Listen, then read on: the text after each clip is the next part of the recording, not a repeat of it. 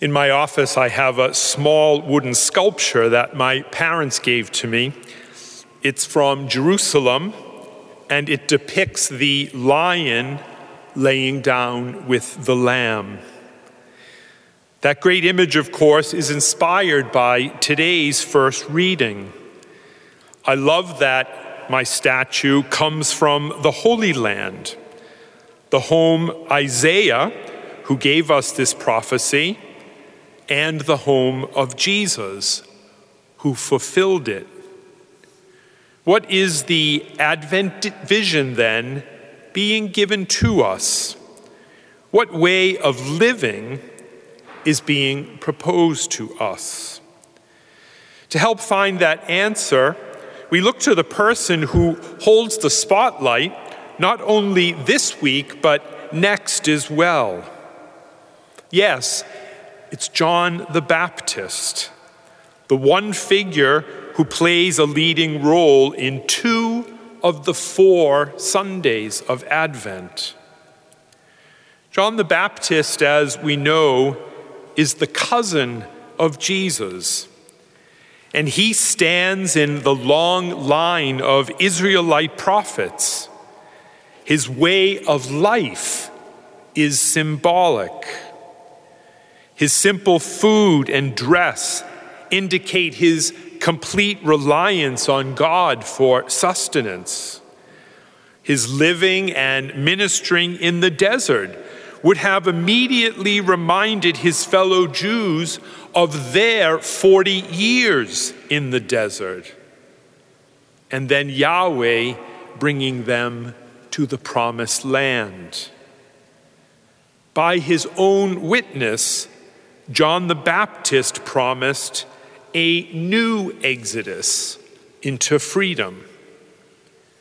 His words are familiar to us, but no less challenging.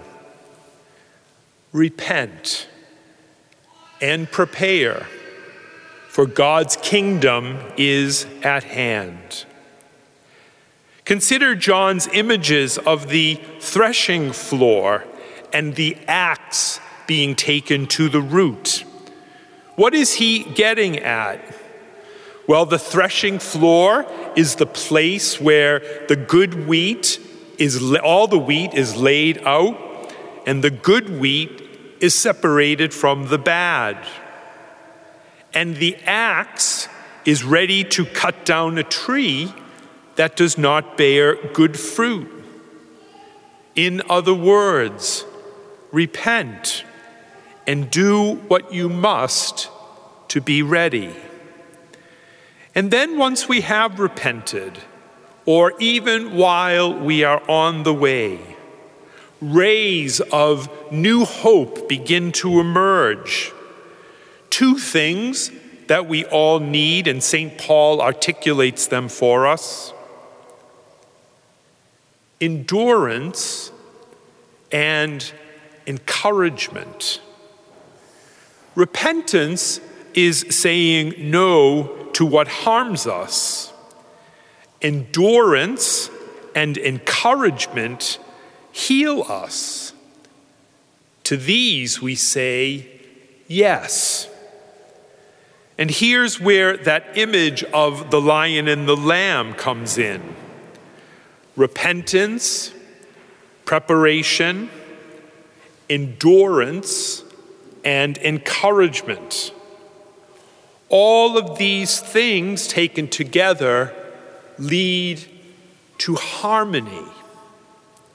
They lead to right order, the way that things are meant to be. First, in our own lives, and from there to the whole world. John the Baptist gives us an Advent plan. Say no to sin and to evil, and say yes to the Messiah, God with us. And persevere, be of good heart, and then that sublime harmony you will know Thanks for listening to Within the Walls of St. Paul's Sunday Homilies. Please be sure to like us on Facebook and consider supporting us by visiting stpaulsharvardsquare.org. That's stpaulsharvardsquare.org. God bless and see you next time.